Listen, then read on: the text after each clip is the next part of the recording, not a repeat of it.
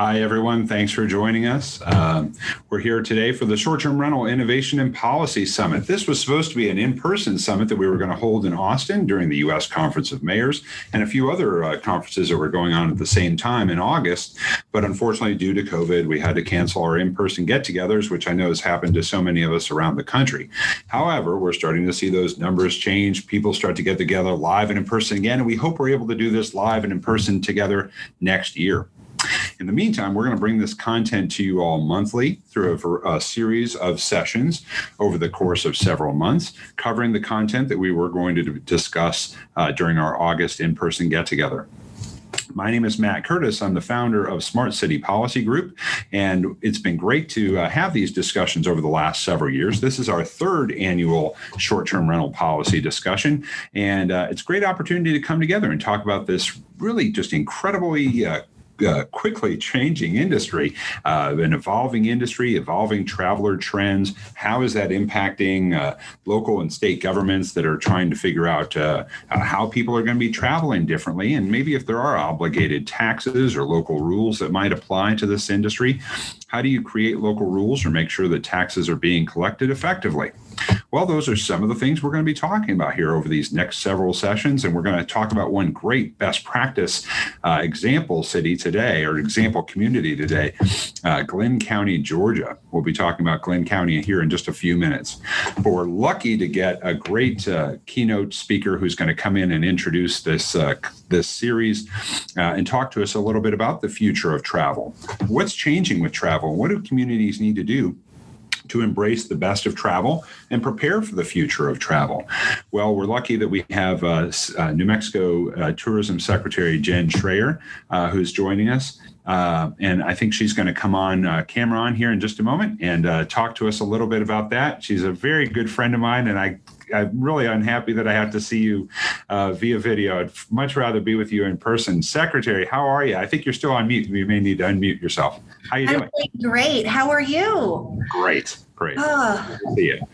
Well, so you know, talk to us a little bit about what you see in the future of travel, and you know, you've done such an incredible job promoting New Mexico, and it's really set an, an incredible example for other destination marketing organizations and cities and states that want to capture the best of tourism.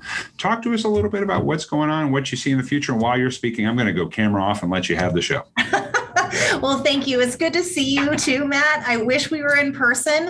Um, I think all of us wish that we could go back to 2019 and, and have that lifestyle, but we still have a little bit further to go with this pandemic. And obviously, it really does still impact the tourism industry globally.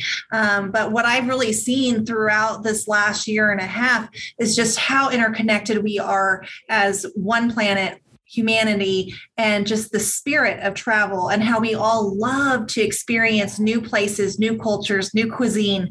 And of course, um, you know, I'm leading the state of New Mexico's tourism recovery, and I invite all of you to come to New Mexico and experience just what an authentic, incredible place this state is. Um, but talking a little bit about like what's the future of tourism because everyone wants to know, everyone's trying to figure that out. And you know, one of the things that I have been sharing with my industry here in New Mexico over and over and over again two things. One, be kindly bold. Um, our poor industry has just been through so much in the course of a year and a half. We're all tired, and it, we're this industry in particular really needs leadership at the local level on up to the state level, feds, to really look at how do we continue to be bold about this recovery? How do we continue to look at the entire landscape of what impacts the growth of tourism um, and, and collaborate and cooperate across local, state, um, and national uh, level organizations and agencies because the problems that this particular industry is facing now looks much different. And that's that's the second thing I keep telling folks. Like, what helped and um, was the main driver of demand and getting this industry moving and growing and creating jobs like it does. Um, it looks a little different now in 2021. Um, so some of those things that I want to talk about is that the, our destination marketing organizations, so your your visit Albuquerque or your Convention and Visitors Bureau or your Tourism Santa Fe, they have historically been marketing agencies. Like they market your community, they find the beautiful assets and promote it to the world and they've done an incredible job for years and that's how we've increased demand and also bringing in convention business. Um, however there's a lot of demand factors that we don't have control over right now. So we're going to continue marketing but there are other issues besides demand that we need to focus on as leaders. Um, it's taking more of an economic development full scope and broad scope of the issues including workforce. So we all know there's labor shortages across the world um, and specifically in New Mexico, I can tell you that is our number one barrier to inviting people here to stay. People want to come, um, but our hotels are intentionally suppressing how many rooms that they have available to rent for people to book and stay here because they don't have the workforce um, enough to be at full capacity. And so, until we figure out that workforce issue, we're going to see our hotels continue to suppress supply, which means that we're not realizing our full demand potential and also our visitor spend. So, that's your GRT your your your sales tax that your communities realize at the local level and the state level um, to provide services for our residents in each of our states. Um, and so that workforce issue is incredibly important to figure out. And so the tourism department specifically, you know, we, we we've historically been a marketing organization. And now I'm working with my sister agency saying, hey, look, I don't have the resources, I don't have the expertise in my agency because pre COVID, that's not what I did. But now I need to look at those things. And so getting the right people at the table to look at the problem um, from multiple facets is critical. And I can tell you some of those barriers to workforce. A, uh, the they have figured out how to live with less a lot of people have. Um, two, childcare is a barrier because if you think of what happened during the pandemic, a lot of our childcare facilities closed permanently, closed temporarily. They don't have enough workers. Um, the cost of childcare has gone up. Think of all the gloves and masks and and Lysol they're all buying. They have to have smaller classrooms. They're trying to figure out how to keep those kids safe. And so childcare has been a barrier, just access to childcare for people to go back to work. Um, a lot of people are still scared. A lot of people are taking taking care of their their family. And so they're just concerned. Um, so lots of different issues there. So we brought to the table our workforce solutions state agency. We brought together our economic development state agency. We brought our early childhood development state agency to really look at this 360 and say, how do we solve this? And so using and leveraging and linking all of the different resources available, we're putting together a cross agency um, strategy to try to solve those things because we know it's it this particular industry needs that kind of um, disciplined approach for the workforce shortages to be solved. And it's going to take time. Um, I'm thinking about a year and a half to two years before our workforce, um, all that dust settles and we get our workforce all, all back. Um, infrastructure, you know, looking at our um, our aviation sector and the changes that they're making at the national and international level of where they're going to have those direct flights and how they're evaluating those direct flights is really critical. Um, because that's going to be uh, long-term infrastructure that doesn't always uh, uh, just support quality of life for your residents or for tourism. It also supports your economic development um, industries that you're going to want to make sure have access to aviation to meet their business needs. And so, really taking a look at what's happening at all your airports and which direct flights are staying or going. And I can tell you that typically, right now, the aviation sector is looking at leisure travel as their main decision maker on those direct flights. And so, if you're able to demonstrate that you're still investing in tourism as a local economy and driver, then you're more likely to get direct flights either to sustain or new uh, which is critical to the, your overall mix of economy. You know and i would just say that as i think a lot of times we think that like these new trends oh they're going to go away. And I'm so glad Matt has created a, a webinar series specifically looking at our short term rentals because during the pandemic if you looked at the communities that actually did they fared pretty well from a tourism point of view uh, they had short-term rentals they had a policy in place they were collecting taxes. Um, and so a lot of those communities that had high short-term rentals their economy did okay. And I think the communities that said, oh, you know, this is a trend or, oh, that's a lot of work, which it is, to put together policies and really think through with a disciplined approach of how are we going to keep short term rentals as part of our overall community fabric and economy, um, they missed out on a lot of opportunity.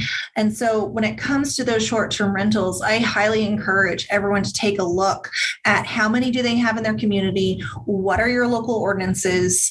How do you make sure that, you know it's it's it's comparable and you have a strategy in place to make sure that you still have affordable housing because that's connected to your workforce as well. And so we're really seeing how not only tourism, but just within the, the consequences and the dynamic of the pandemic, how everything is interrelated. And I think as, as leaders, you know, you're here today because you want to be a leader that promotes smart policies for your city, um, starting to have uh, conversations out of your silo is just critical and making sure that you bring the right people to the table to have a holistic conversation of how you change and adapt to the times.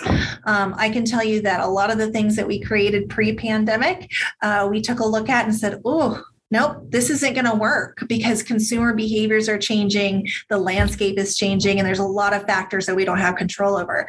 And so taking a taking a fresh perspective of what's happening in your community and where you want it to go is critical. And I think Matt has provided a lot of resources um, and expertise on how to move those things forward. So Matt, I don't know if you have any questions for me. Um, I know that like the demand factors that every everyone wants to come back. I think everyone wants to make sure that they can get their presents, you know, for Christmas, but we know supply chains are down. Um, but I think just a, a couple things to remember is one, international travel is going to be coming back here soon. It's not going to come back immediately, um, but we are going to see that starting to come back, which is fantastic um, in regards to getting that new money into our nation, uh, our nation's economy. Business travel is still kind of slow. I think this is a great example that we're still meeting on Zoom because there's so much uncertainty, um, but that will start coming back. And I believe as soon as a company loses a sale because they did a Zoom meeting instead of an in-person meeting, we're going to start seeing seeing a lot of business travel as well as the conventions and meetings. So, Matt, I don't know if you have any questions for me or. No, I absolutely do. And one thing I wanted to just touch base on just real quick. Speaking of that, uh, and, and and kind of uh, a hopeful data point. Remember last year I had mentioned that um, travel with rented RVs and vans was up something like 700% uh, last summer. Of course, that was people who were finding a way to travel safely and, you know, maintain some personal distance with their family. Um, but I would assume that driving traffic, that's just reflective of driving traffic. The driving traffic, people using vehicles to get to different corners of the country to choose, you know, time to time to vacation or to travel, uh, is also up as well. A lot of the reason people are choosing New Mexico as a destination is you've had an incredibly aggressive plan to promote uh, New Mexico. You've done a great job with innovative marketing. Talk to us a little bit about that, how that plays into all this.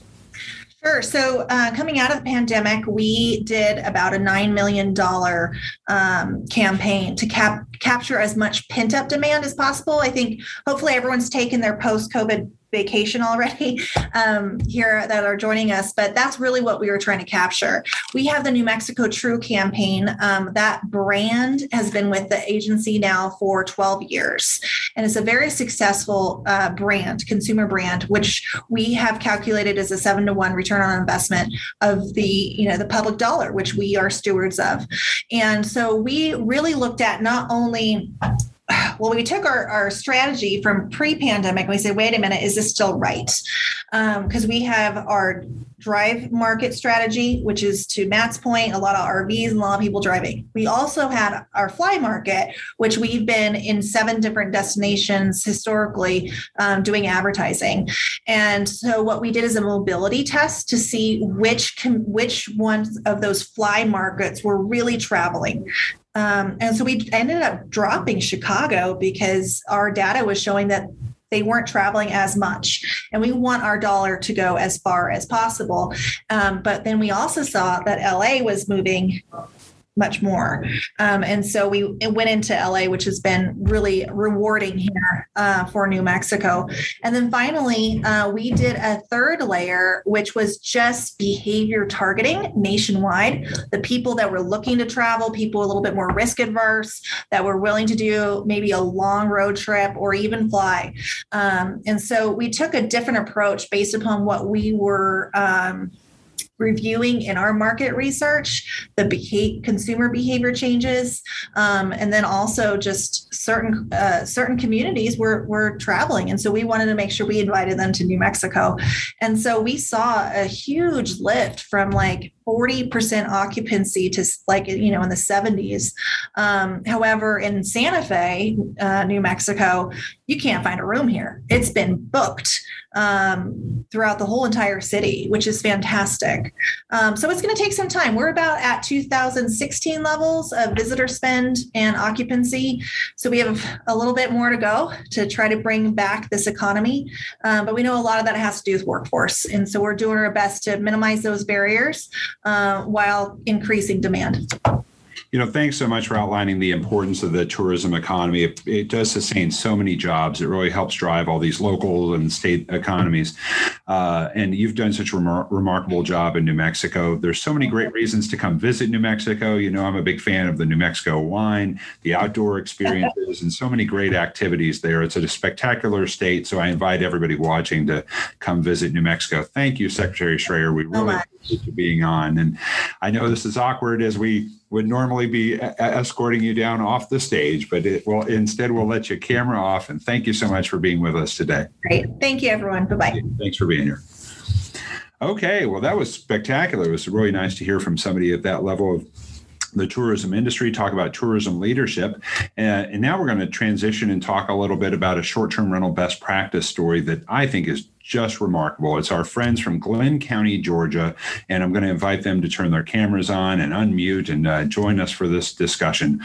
Uh, so we're going to have a few folks here, and I'll go through the introductions. Uh, I haven't seen these guys in a long time either, and it's really great to see them in person. Glynn County, another spectacular destination. Everyone watching should take time to go visit and spend uh, a good amount of time there. It's a beautiful destination. So, with us today, I'll kind of go in order of how I'm seeing folks. We have with us the former county commissioner for Glynn County, Peter Murphy. Peter, wave, say hi. Hi, Matt. So you can hear us okay. There you are. It's so good to see you. And then uh, another really great friend from the destination marketing world, uh, uh, kind of a legend of uh, destination marketing. He does such a great job in, in the different areas where he's worked. Scott McQuade. How are you, Scott? Great. How you doing, Matt? Terrific.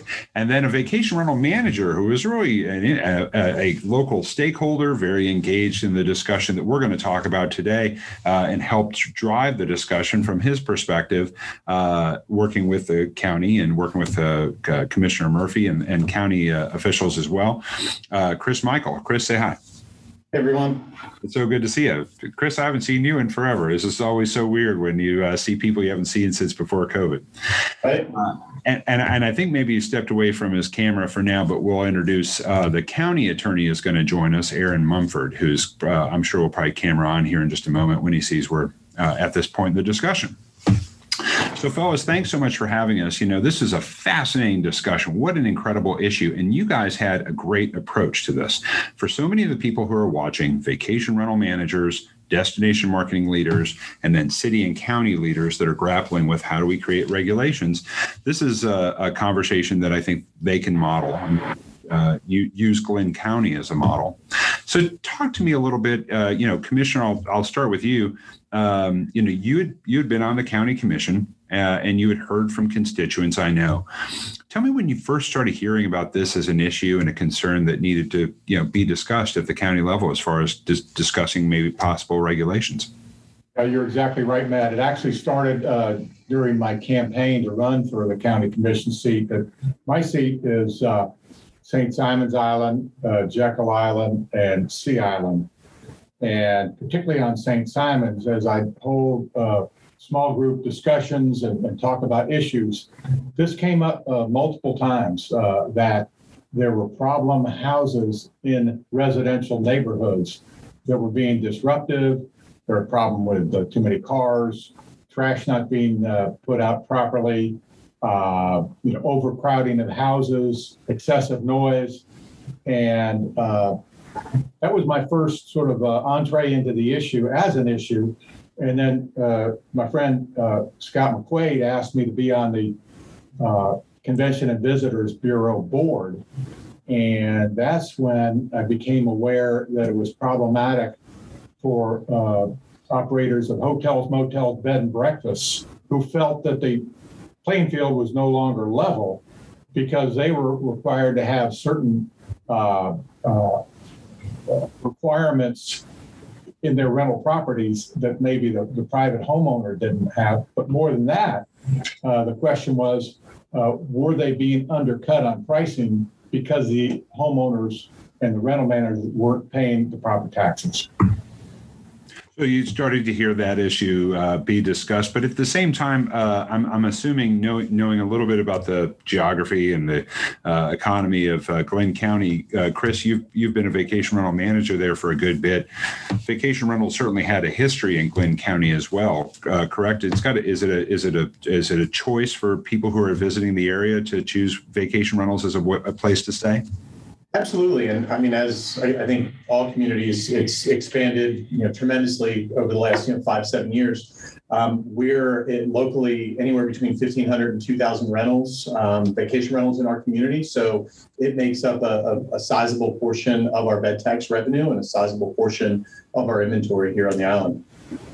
That's great. And so it is. Yeah, it's obviously a, a, good amount of inventory there. So, Scott, talk to us about the local tourism economy. I mean, uh, you know, uh, uh, do vacation rentals uh, have a big draw? And, and is there a balance between vacation rentals and other accommodations there? Yeah, uh, certainly the vacation rentals are a big draw. Uh, we just a little orientation for for the viewers. Glynn County, also known as the Golden Isles, uh, has uh, is situated halfway between Savannah and Jacksonville. Georgia has about 100 miles of coastline, and we're um, right in, in the middle of that. And overall, our capacity, as far as beds are concerned, or pillows, uh, we can host about 30,000 people a night here in the Golden Isles, which comprises of all the barrier islands and the mainland. Um, as we're just getting some of this recent data in that uh, I'm really excited to get more data as we've done quite a bit more work since the ordinance has passed. What I just found out actually last week is about 15,000 of those pillows are vacation rentals. So almost half the inventory um, is made up of vacation rentals. So even pre-COVID, vacation rentals were very sought off, sought after in the Golden Isles, but um, now, after the fact and, and during the fact of the pandemic, uh, that sector of the economy has grown exponentially. Terrific.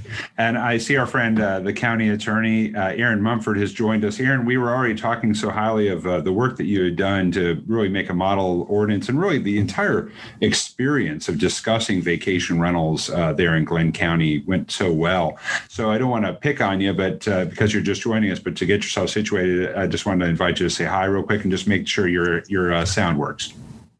thank you, Matt. I appreciate you having us on today and apologize for my, my tardiness. I was actually headed back from another seminar uh, about an hour and a half away. So uh, I was running a few minutes late, uh, but was, was able to pay attention um, to where you are now. But thanks for having me. No, so perfect. So it sounds like you've you've got your your your webinar legs under you there for a second. So why don't I just ask, uh, throw a question over your way?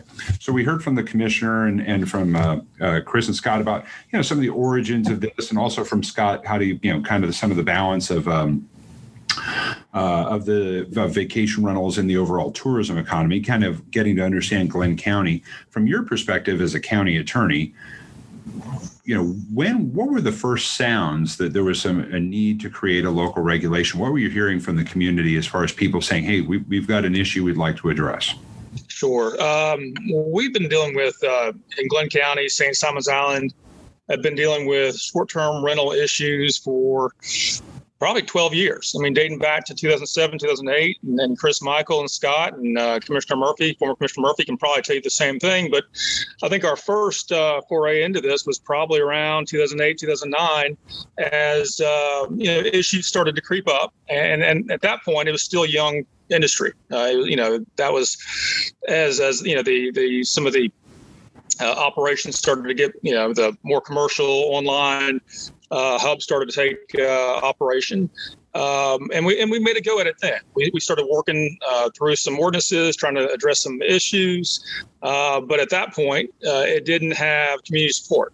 Um, you know, there was uh, there were concerns expressed about impacts, uh, and then we, from 2009 through 2020, we we had probably another two three iterations of that until finally, um, probably last year, no, 2020, when we actually went out to uh, Austin to your seminar, Matt, uh, with Chris, with Scott, and then uh, uh, former Commissioner Murphy. Uh, and that's really when our collaborative effort took hold. That was, you know, we all went out together, uh, realized that we, we need to do something in Glynn County, but we needed to do it together uh, as opposed to independently. Uh, and that's really what started our effort to address, you know, what we saw as a, a really good thing. Short-term rentals in Glynn County are good. Uh, we didn't want to to shut them down, but we did want to have a set of regulations that everyone could buy into, and we did that. I know that's part of today's or the large part of today's government conversation, but uh, we were able to achieve that balance between uh, governmental interest and, and and industry and private property interest, uh, and we had a really successful result in drafting uh, that ordinance. Uh, but the problems, you know, that I think everyone has are are you know um, you know sound, uh, you know parking, occupancy. Uh, you have uh, you know taxes, making sure everyone's on a level playing field. So uh, I think we all saw that there was a need for it, and it was just a matter of figuring out what worked for everybody. Um, after about 10, 20, 10 or 12 years and two or three iterations of going through that, we were able to achieve that. And you know we're appreciative of our partners in the community uh, that helped us get to that point where everyone was on board with the final result. Terrific. So I was going to pivot back to uh, the commissioner. You know, commissioner, you had an interesting uh, role because you know you're really that intersection of policy and politics. You know, you've got that the you know the community that is probably always wanting to talk to you about whatever the issue of the day might be. Was it challenging? Was there so much discussion from the community about this? Was it challenging to, to filter? Uh, out some of the different voices to be able to try to take a, a, an approach that would find compliance, that would find success for you? Were you able to, uh, um, you know, maybe uh, you know dispel some of some of the negative negative voices?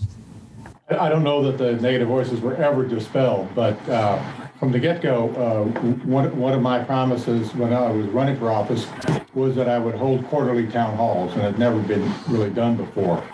And I, I would just open up uh, for an hour and a half uh, at, a, at, a, nice conference center and take take about 30 minutes, 40 minutes to discuss issues such as this and what my understanding was. And then we'd have uh, upwards of uh, 50 minutes to an hour of questions. And that's where the back and forth started between the neighborhood issues and the people that were uh, private home uh, renters and people that had a whole stable of, of private homes that they were managing. In addition, uh, there were interviews on the local radio, interviews in the, in, in the newspaper. So um, the conversation was was bubbling up at all levels. Uh, the, the, the negativity never stopped. Uh, multiple letters to the editor, uh, text messages, emails. Uh, you know, one suggested I was going to ruin the local economy by uh, regulating the short-term rentals, and it would be harmful to, to Glynn County in general. But uh, Aaron made the point uh, about coming to your conference. The only correction I would make that Aaron said, I believe the conference was in August 2019. But but Scott was there, Chris was there, I was there, Aaron was there, and uh, our assistant county manager. And, and I think, you know, what we learned from your seminar and, and hearing very compelling talks about safety and, and other best practices and uh, insurance needs and, and, all the, the multiple uh, issues that you present at, at, at that conference uh, uh a little over uh, two years ago really brought us together as, as, a unit, as a group, where I, I think we were on the same page and we're able to push forward in spite of the negativity. And I started out by saying, I, am sure the negativity is still out there. It never stopped, Matt, but you just can't let it uh, trip you up. As, uh, as, as I think it was Winston Churchill said, if you stop to confront every, bar- every barking dog, you'd never get to the end of your trip. You know, so as an elected policymaker, um, and this is something that sticks in my mind all the time about the negativity when these discussions happen with cities and counties around the country. My focus is always compliance. Hey, we have to do something that's actually going to work because if we if we you know choose a path um, that isn't a, a, sound policy, then are we a driving up the cost of uh, trying to enforce a bad regulation for all taxpayers in the in the county or in the city, and then b are we actually just simply driving the activity underground? So uh, for you, did it help to have somebody like Chris who w- was willing to have that sound conversation, your your vacation rental manager there, uh, to have that sound conversation to talk about, hey, I'll accept a certain level of regulations, and I'm willing to adopt a certain level of regulations so that there is a a you know some uh, parity uh, with uh, achieving you know some of these public safety concerns and some of these tax concerns. Was was, was it helpful to have Chris involved? Very much so, but we uh, we there was a lot of give and take on that level, a tremendous amount of give and take, and uh, you know some of it uh, more emotionally charged than others. But at the end of the day, we also looked to uh, other communities' best practices. We reached out to to other third party administrators of, of, of this type of uh, situation to see what what ordinances were put in place in other communities around the land, and then brought that back to those discussions so we could could find the median that the, the, the happy median that seemed to work for everybody. And as Aaron was saying, it was just recently implemented the ordinance, and we've reached out to an outside third party uh, group to try to uh, make sure that the compliance uh, is in fact being, being achieved. And as I chose not to run for office reelection after four years, I've been out of the business for Glynn County since December 31 of 20. So we've had uh, eight, uh, uh, going nine months of trying to see how this is going to work. And I'll, I'll, turn where we stand over uh, to the gentleman on my right to sort of let you know wh- whether it's been successful, the rollout. Go ahead, take it away, Scott. well, um, we just started the, uh, I guess I would call it the soft launch of the ordinance in July. Uh, but really, I think the heaviest lifting is getting the ordinance passed, is doing all that public work. And, um, you know that, that's where all the heavy lifting takes place. It's it's really too early to tell i would say um, of whether or not it's working uh, because really i think it as of next month october is when the soft launch is over where everyone's had their chance to sign up and sign in and now um, the the much more uh, careful eye will be on the ordinance by the, the company that's overseeing it. Um, but I would just add to the process to what uh, Peter had mentioned is, you know, when you're building out that ordinance, again, that's where the hard work is. But if if your groups focus on what you can agree upon, you'll have a path forward. Uh, we learned very early on in the process if if we just focused on what people disagreed on, we couldn't get anywhere. So we started to create a short list of everything people agreed upon, and it really changed the whole dynamic. And what we found is people agree upon about 85% of what communities are trying to accomplish. And if you fight over the 15%, you're never going to get get anywhere. And, and we were um, lucky enough and smart enough as a group to to provide the leadership to get. Um, what we did is we formed a, a committee, a community committee made of stakeholders, and once we all got on the same page, we marched forward pretty quickly after that. Well, and I think important to note, Matt, when when we did bring that group together, initially we had some folks that were on one side or the other from the we don't need any regulation, leave it alone, don't touch it, to ban it completely. And a, couple of them actually maintained and stayed on our group through the end and, and shifted their position a little bit and understood what an impact the industry makes, but also that shutting it down isn't the answer. And then on the flip side, you know, my colleagues that you know wanted no regulation really started to understand that that we needed to compromise and and and and have uh, have some some regulations that we could all live with that made sense for our community. Yeah you know and that's why i always say you're a best practice because it was the process. It was what you did working together that happens so rarely in so many other communities it, uh, you you really did do what should be viewed as a model example for other communities as far as going through this process and really taking a sound policy approach. Even commissioner uh, uh, Murphy's comments about really having to filter out those negative voices and, and focus on solutions and focus on uh, uh, you know creating a sound policy. All, all, all, of that it makes you all a best practice. It really it, it really does. Now uh, chris one more question for you just from uh, your perspective. I, I'm a big believer that vacation rental managers, professional managers, it's your job to ensure that there's a good experience for the traveler, but also you're representing your owner. Um, did you find that the non-professional operators of vacation rentals were as engaged as you?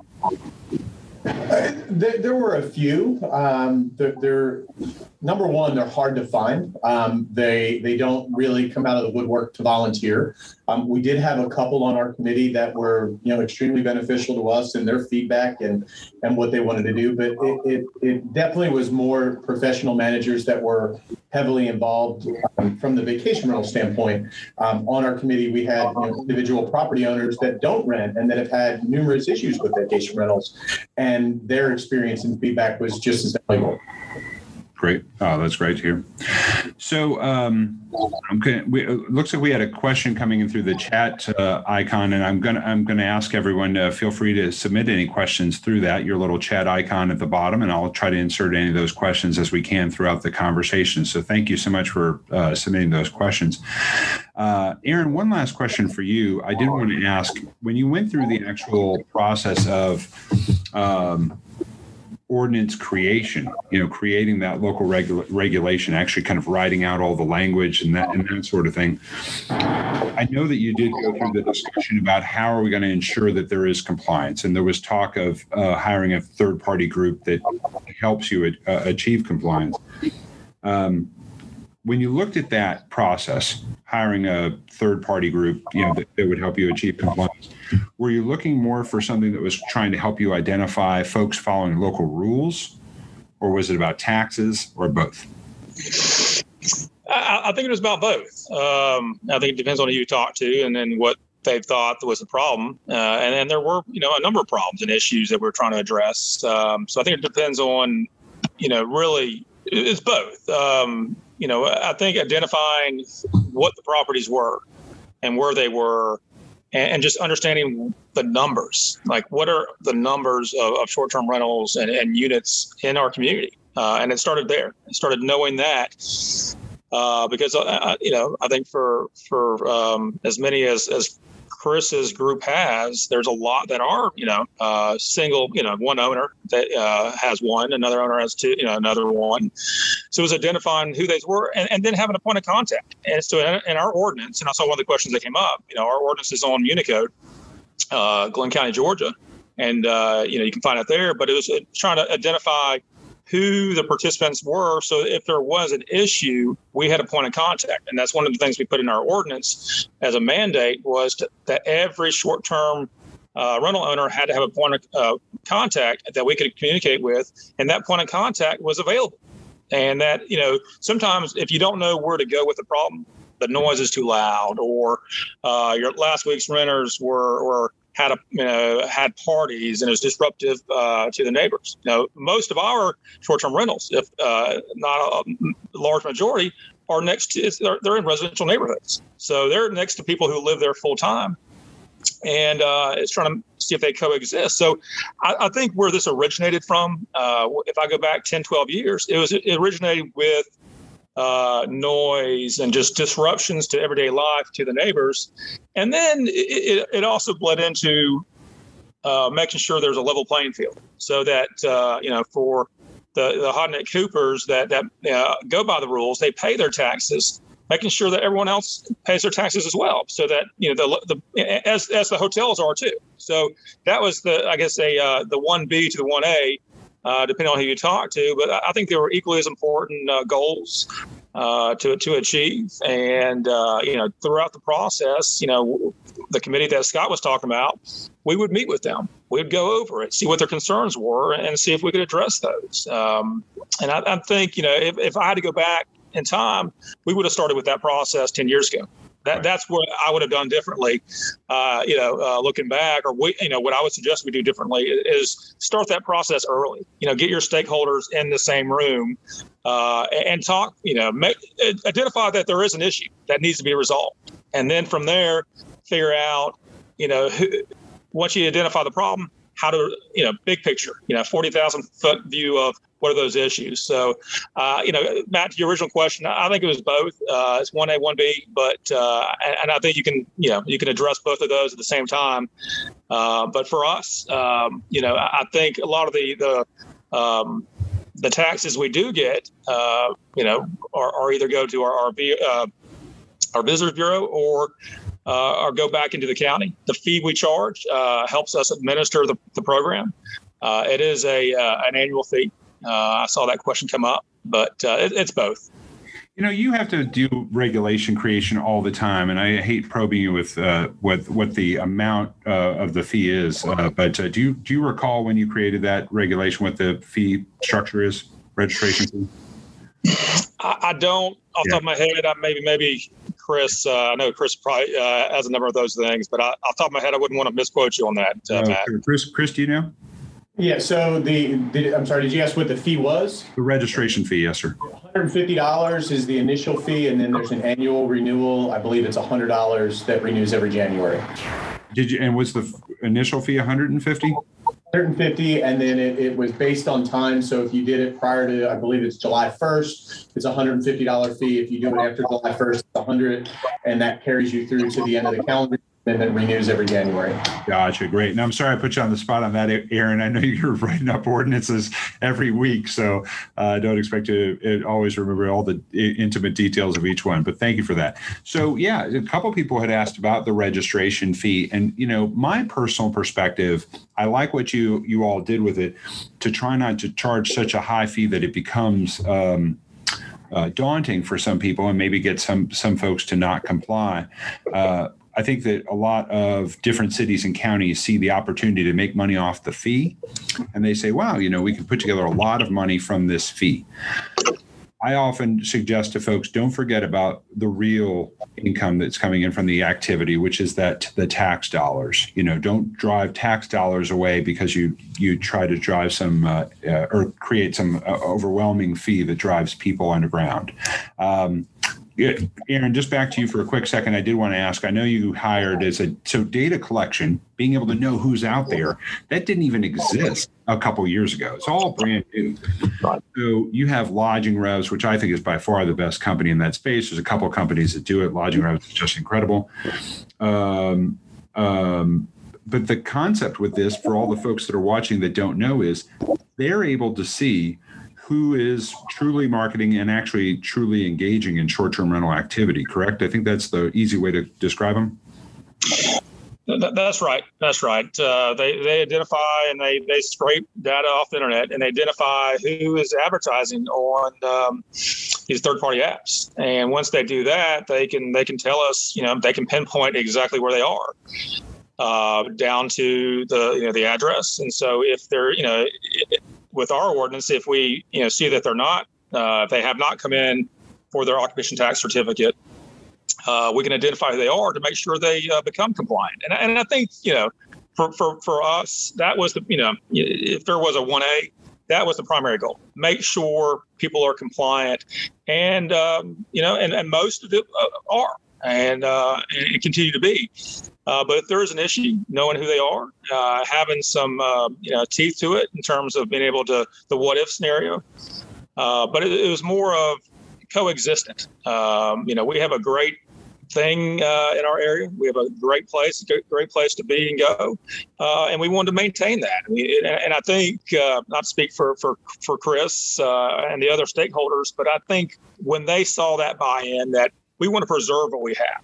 Uh, we want to encourage visitors to come, uh, but we also want to maintain the high quality standards that we, we've come to expect here, um, and, and, then having a third party uh, like Lodging Revs that allows us to identify them it's an easier process. Whereas before, it, it is a very manual process. We had to go find out who they were, find out if there's a point of contact, and reach out. And sometimes they weren't even local. So it, it was a, uh, you know, kind of an absentee um, owner situation where um, we'd have to track them down, and, and that and that made it more difficult because there wasn't, um, you know, there it's a lot easier now that now we have you know these kind of standards in place local point of contact somebody we can contact.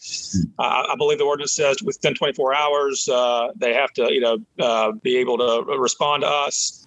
Um, so that if there is an emergency an issue a complaint uh, there there is a uh, you know a homeowner or you know somebody who's accountable for that. Uh, and uh, you know again, the goal the end goal is compliance. Uh, n- we don't want to issue tickets or citations. We don't want to uh, have any revocations. It's just compliance and, and, coexistence. Yeah, absolutely. That's great. Matt. Go ahead.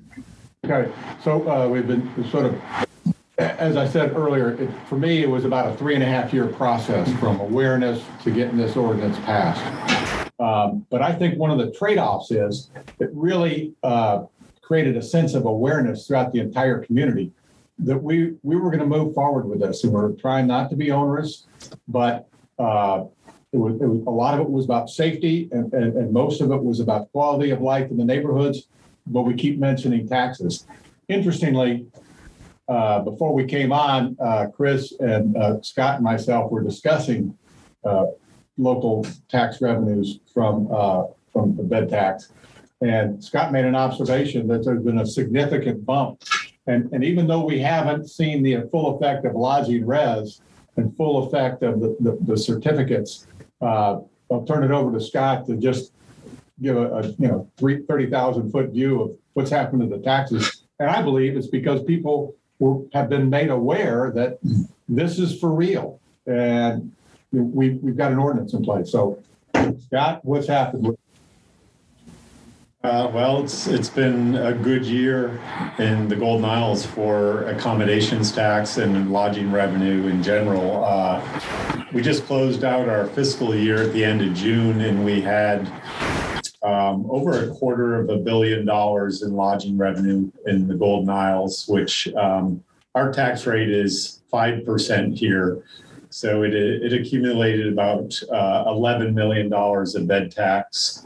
And, but within the uh, short term rental sector alone, which again I think will continue to grow, we saw that sector double in one year as far as revenue is concerned. Wow. Pretty significant there, Matt. I mean, you know, I think upwards of a million dollars uh, increase, Scott. Yeah, a million dollar tax increase. And I think that's just from awareness that that this is for real, and that's the expectation of, of the owners. And I, I would suspect it's it's more of a voluntary compliance by the owners that that they needed to get on board again, a testament to you all for creating such a sound process to get people to say, okay, now that this has been completed and you've created this regulation, you haven't made it so burdensome that we can't be involved. you got them involved and, and now you're achieving that level of compliance and getting those tax dollars. That's great, guys. That's really incredible. So uh, one of my friends is on. Uh, she asked a question, and she's an icon in the vacation rental management space. Her name is Claire Reisberg, and she's in Galveston, Texas. Uh, and it's Sand and Sea Vacation Rentals. Uh, if you want to go visit her in Galveston. But I think one of the things that she would point out is when they started tracking their short-term rental tax um, um, compliance rate, they went from about five or 10%. She's going to kill me for getting this way wrong, but it was something so dramatic that it was about five or 10% of their total hotel occupancy tax collection. It went from about five or 10 to after starting to create some reasonable regulations all the way up to 50%. I might be a little wrong on those numbers, but it was a dramatic increase uh, in, in, in tax benefits and, and tax receipts. So, for everybody who's watching, that's one of the many goals that you want to achieve when you're creating these regulations. Uh, these are a couple of communities to look to Glynn County, and uh, maybe reach out to Claire and talk to them about what they did in Galveston. Scott, that's great for you. Uh, that shows a really incredible uh, success for you know for the Convention Visitors Bureau there in the Golden Isles. Um, we had a question come in that I did want to ask you all about. So, the fellows in the bullpen, I'll start with you.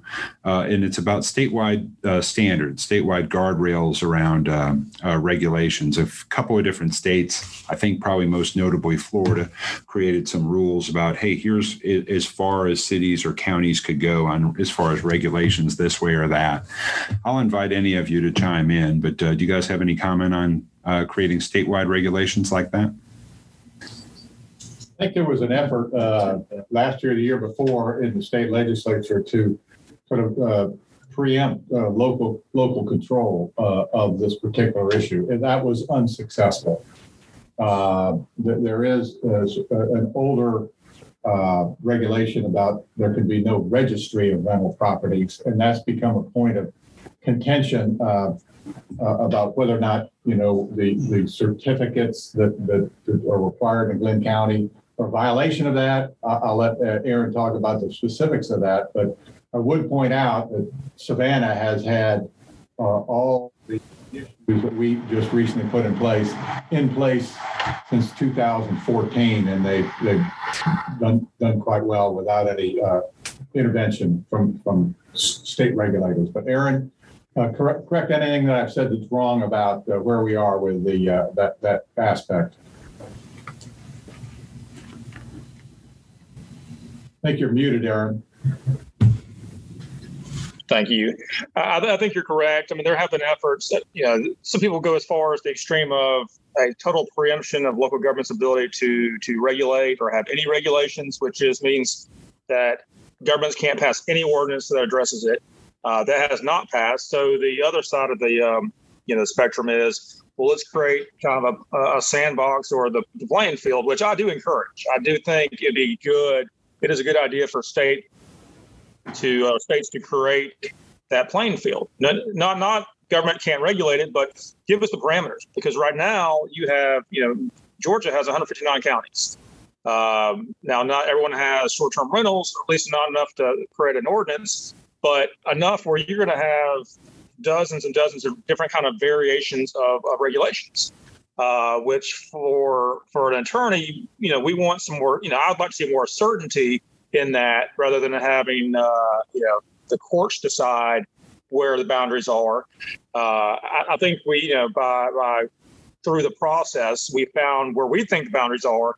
Uh, but I think some state regulation and saying here's the do's and don'ts, uh, you know, and don't, you know, to create that is good not not a preemption uh, from local government. You don't want to you don't want the state to necessarily preempt you from doing enacting ordinances that are reasonable, but to you know to because for everyone that says this, there's another person that says no. Well, you shouldn't be able to do that. Uh, but for right now, the state of Georgia has not uh, adopted anything that would, um, you know, other than from a taxation standpoint, but from a pure regulatory standpoint, have not adopted anything that would uh, really steer, you know, um, community in one direction or another. I do think uh, I know some other states have uh, that say here are the things that you can touch on, here are the things to stay away from.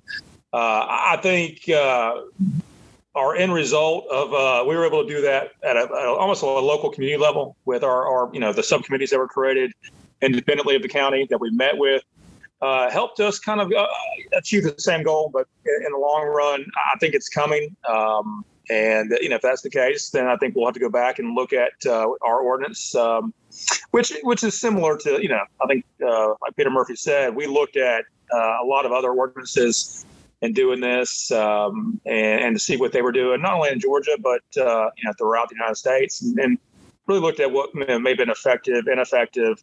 Talked to different groups about you know uh, what is the best way to achieve compliance, um, but um, you know, I, I, think it's coming as, as more and more money is put into these things, uh, as they become more and more popular with the third party apps. Uh, you know, uh, there are some communities in Georgia uh, that have at least one that try to do a total ban on local um, or on uh, short term rentals, and and that's where that that legislation came from. Is you can't ban them counties, but uh, short of that, you know, work through them.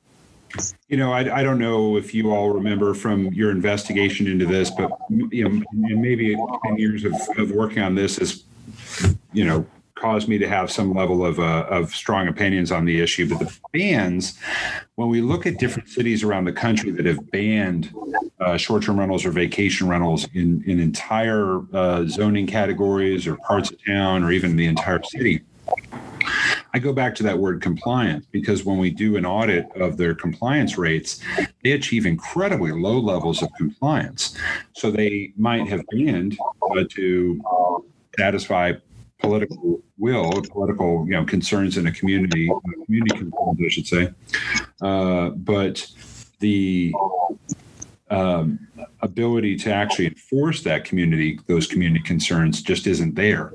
So they you know banned uh, short-term rentals in a city like Portland or vacation rentals in a city like Portland, and it just wound up driving the activity underground. A lot of people still operated, but they just did so without following reasonable rules. Did you find that to be the case? Uh, you when you were going through this consideration that you know you had to look at those examples of who actually was able to achieve success. And I should ask that. I'll start with you, uh, Aaron, and I'll go to the bullpen after this. Uh, we, we did. I mean, I think we we wanted to start with something that was going to work. Um, you know, I, as a government, you don't want to uh, local government. You don't want to pass something that that's not going to. Um, there's no buy-in, and the result is not achievable. Um, it's a wasted effort. Um, you know, you can adopt it. So we wanted something that was going to be enforceable, where there's buy-in, uh, and and to a degree, self-regulation. Uh, so in doing that, yes, we did. We did. Um, you know look at at you know best practices uh, you know what were and what are best practices. Um, you know i touched on it uh, uh, earlier and i think uh, uh, dr murphy touched on as well. In 2019 when we went out to austin uh, I, I, didn't know chris michael. Um, I, know him now and uh, you know i think we've uh, worked together well during this process but i didn't i didn't know chris. Um, uh, but yeah we, we found ourselves in austin. Matt at, at your uh, smart city uh, seminar um, where you know I think we are able to you know find uh, you know common ground on what the issues were, uh, what are you know what should be you know, and not not any you know one community's built the same. What works for Glynn you know Glynn County you know may need to be tweaked for another community. So we were able to work through those things and and find out um, you know, what is the best practice for us and, and learn from. We heard from people, talked to people uh, in, in, a relaxed atmosphere. You know, heard from different speakers um, where you you could see, you know, you, you turn that, you know, what had been, you know, it wasn't adversarial, um, but there was our play, you know, our our side and their side.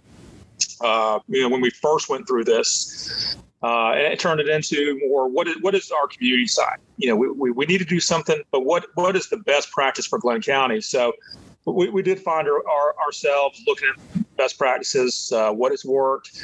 Uh, there was a, a, lot of compromise, as, as, you know, I'm sure my, my uh, colleagues will tell you. Uh, compromise in terms of, you know, where's that that Goldilocks zone? You know, just the right, you know, the right middle uh, and a compromise to get this done. Uh, that may not have been where we started off, where they started off. Um, but uh, I think looking at communities that have had success and, and communities that had not had success, um, you know, the ones that had a, a ban uh, ended up in litigation. Um, and, and um, we made it clear up front, even though there was some mis- misinformation, that we were not trying to ban these things. That was not where we wanted to go. um, as a as a as a as a county. Uh, and once that came out, that uh, this was not this was not an, effort to shut them down. Uh, I think there was a lot more you know, happy medium uh, where you could you could get to the point where you're meeting with these groups and saying, you know, how do we address this that doesn't doesn't kill the industry, uh, and then actually helps it. I think this this actually I think uh, you know helps the industry because the responsible good property and property owners and managers um, continue to be successful, uh, and the problems that that may deter people from coming into an area, those those start to, those get addressed. Yeah. So, fellows in the bullpen, uh, and and Aaron, I want you to hear this too. You know, one of the things you both said, you said, and Commissioner Murphy have said, and Scott and Chris have told me before about the benefits of uh, our in-person summit years ago. I can't tell you enough, and it's going to get me choked up. Uh, there was a point at which when we were holding that in-person summit that I jumped up on stage, I grabbed the mic, probably one of the, my favorite things in the world to do. I'll have complete control of the mic. But I looked out in the audience and I realized that I had tables of people that were mixing and vacation rental managers were talking to code compliance directors and convention visitor bureau and dmo directors were talking to you know folks who had come from you know different neighborhoods that were uh, you know seriously you know looking at seriously uh, serious restrictions and people were communicating and they were really finding common ground and and and and I've, we've heard a lot through this discussion today and uh, um, I have said this several times. It's that consensus that you helped form the process that you had. I think that makes you all a best practice. So, fellows in the bullpen, um, talk to me a little bit about uh, uh, about the you know the aftermath. You you passed the ordinance. Was there was there raving success? Were people uh, you know so excited that something actually passed, or uh, did it did it just quietly pass and life moved on? What was it? What was the after effect like? I don't know if it was quietly passed. It was passed, and and as I said, it was, sort of towards the end of my tenure as uh, commissioner uh, for for the, the hotbed of the short term rental. So uh, maybe Scott and Chris can uh, can address that. Where where we are now, but yeah, go ahead. I, I, think it, I think it was a, a, process after the ordinance got passed and, and really working with the, the third party provider that was coming in to manage the process for the county. And fortunately, you know, our, our county listened to to all of us that were going to have to abide by the ordinance. That you know, number one, they never wanted to make it too onerous on everyone, and they wanted to give you time to comply. Um, we wound up going live with an ordinance. Correct me if I'm wrong, Aaron, but I think it went live July 1, which for us, peak of summer, absolute craziness. Um, and the county listened that, that they rolled it out on July 1, but they're going to give a grace period until October so that we all can get used to it. There's a, a you know a handful of items that are not you know, they're, they're not crazy. You've got to, you know, put some literature in every unit. You've got to make sure fire extinguishers and smoke detectors are there. And, uh, and, and they gave a grace period to do that, understanding that putting that, that responsibility on, on any short-term rental owner or manager in the middle of a busy season was just, was going to be very difficult. And so it, it, it hasn't been, you know, all sunshine and roses, but it hasn't been a complete disaster. Any hiccups that have come up, the county has understood it's a it's a new process and they're working through it. Um, and I think, as Scott said, from tax collections, you know, we're already seeing um, the benefit of this ordinance going into effect that that people are complying, and I think it's only going to increase as it as it you know goes live in October. So, Commissioner, you know, you you left office shortly after the um, uh, ordinance passed. Um, you know, the, you, that, that, was at, at, the appropriate time. You know, your your your cycle was up, and you, I, I, know you probably wanted to do other things, but you still see people in the community. You still run into people in the stores. Um, did you hear feedback? You know, post vote. I, I think uh, by and large, uh, people were very, very happy that we did it.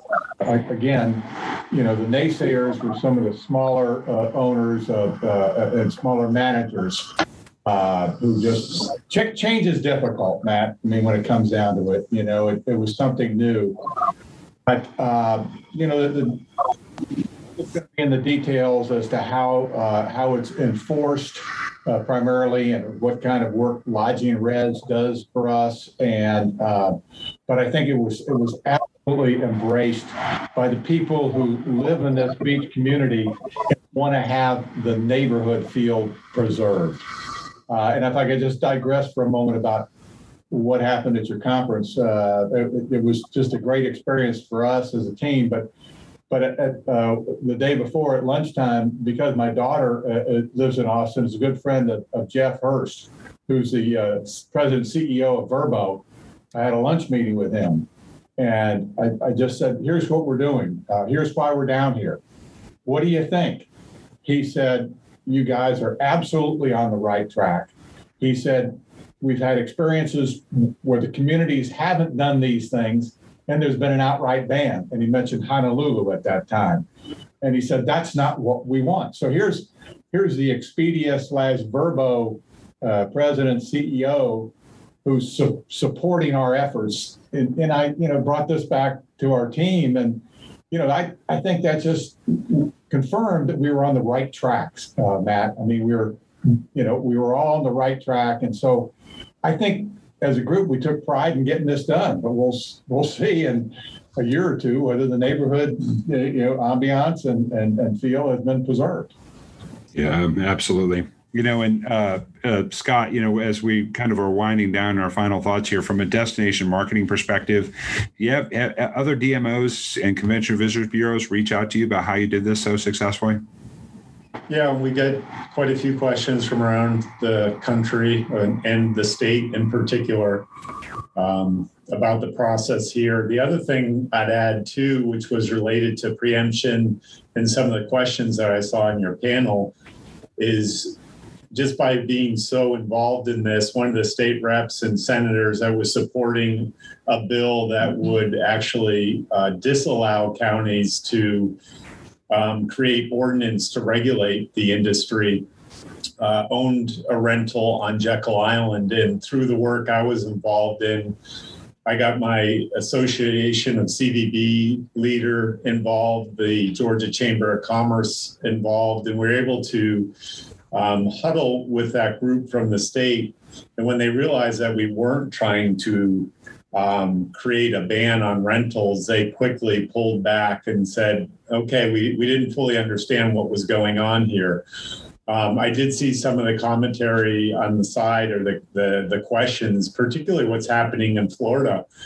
Uh, it's probably helping Georgia. I know where we own a rent uh, down in Florida, we cannot rent it by the week. The only you're only allowed to do monthly rentals. So the fact that we we have this here in the Golden Isles and that it is not onerous and it isn't so restrictive, it keeps our economy going and it allows these homeowners to pay for their homes. Otherwise, they might not be able to without the extra income coming in. Chris, the vacation rental company is called Hodnett Cooper, correct? That's correct. So if people want to have, come have a great time in Glynn County, they can just look up your website, Hodnett Cooper. Yes, please. Book direct. Yes, please. Terrific. So, Chris, I have to tell you, you know, a lot of the vacation rental managers always ask, how do you how do you do this? I mean, how do you actually sit down with, um, you know, uh, government regulators and and staff and and your destination marketing organization leaders?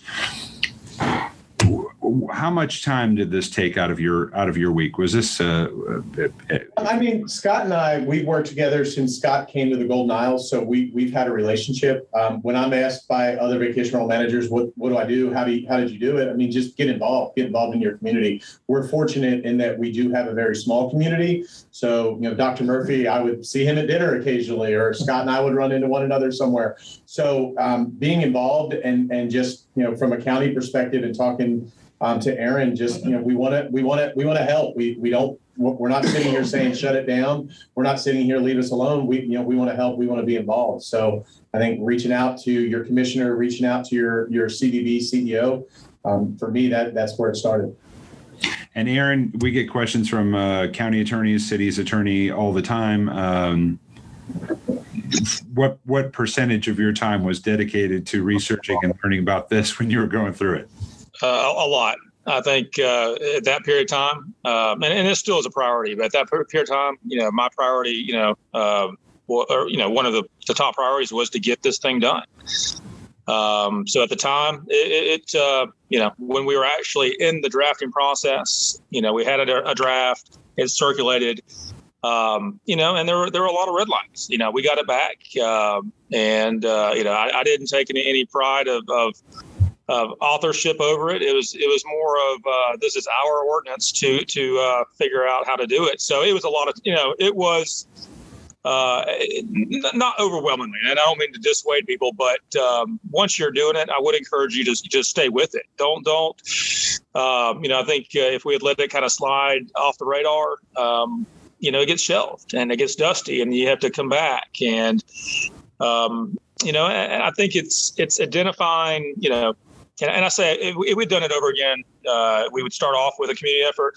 Uh, you know I don't know if that would have been successful in 2009 because I don't think everyone was on the same page as, as identifying is there a problem or an issue to be fixed, and it took uh, it took a while for people to identify that. Um, but uh, once once that pro- you know that everyone agreed that we have a good thing, but we have a good thing we want to preserve. That's that's um, when it came together, and then then then my focus was on you know a lot on it, traveling out to Austin, um, you know, getting to know our, our partners a little better. Um, but and then then then once we had a draft, it was you know we, we had uh, we had our good commissioners. Uh, you know, give me a deadline uh, and say we want this done. Here's the meeting. Um, and uh, well, I, can't say it wasn't extended a, a time or two. It, it, was helpful to have a deadline that everyone was. Uh, well, we didn't want to end up with a bad ordinance right? We don't, you know, you don't want to end up with a bad ordinance. And, uh, you know, I, I, I, you know, remember hearing some of our, our, our partners say, we realize that we need this or this is going to happen. We don't want to end up with something bad. So that's why we're at the table. We, we you know, and, and no one wants a bad ordinance. So once we got that buy-in, uh, it was, uh, you know, it was a matter of months. But for those months, it was, uh, you know, it was pretty pretty busy for all of us. But we wanted to knock it out and get it done. Uh, Commissioner Murphy had a finite period of time on, on the board, and he wanted to get it done, and he did before his tenure ended. ended. Um, so we're, we were happy to do that. He sure did. So, uh, Commissioner Murphy, I'm going to give you the last word, but I am going to mention uh, just to build on something Aaron said before you pick that up. Is it's also a constantly evolving industry. So there's new technologies, new concepts popping up all the time. We had a question from a fellow about some of the new uh, concepts that people are pursuing uh, that could help folks maybe kind of circumvent some regulations in some corners. So you got to keep an eye out on the new evolution of how people are using some of these new concepts. Uh, Commissioner Murphy, want to have the last word about uh, what uh, counties and cities can do to uh, create such a successful process like you did? I think we've had a, a you know wonderful, robust discussion of, of how we got got down to the end, but the one thing I, I, I do need to mention, I'd be remiss if I didn't speak to the governmental structure here, the Board of Commissioners of Glynn County. There are seven. And I was fortunate enough to have open-minded colleagues on the commission that that allowed me to pursue this, that came to my town halls, heard from people, and ultimately, I can't remember what the final vote was. I think it may have been six to one on the ordinance. I don't remember, uh, but it was overwhelmingly passed. But uh, without the support of my colleagues and uh, having discussions with them and, and, having them understand how important this was for the whole community, you know, we wouldn't have gotten it across the finish line. So it was, it, it, it was, it was a great effort, and and uh, I think all of us take pride in, in, in making it happen. And so, the end of the day, it's a, it was a nice success story. Well, you did it well, and Glynn County did it really well, and it uh, is a great model. The process is a best practice, and I, I will tell people that uh, for as long as I live. I'll, it, it, was really you. You guys did a champion's job. So for everyone who's watching, make sure to go visit Glynn County and spend a little money while you're there. Maybe spend a lot of money while you're there. We have our uh, friend Chris Michael here from Hodnett Cooper. You can look up Hodnett Cooper online. They have vacation rentals in Glynn County. Of course, the uh, uh, head of the uh, Golden Isles Convention and Visitor Bureau, Scott McQuade. We heard from the county attorney Aaron Mumford, and of course the former commissioner Peter Murphy. Thank you all so much for joining us. We're going to be bringing content to you on short-term rental regulations monthly for the next several months, and then beginning tomorrow, we're going to talk about mobility innovations and policy. Uh, so, thank hopefully join us then. Thank you all. You. See you. Bye bye.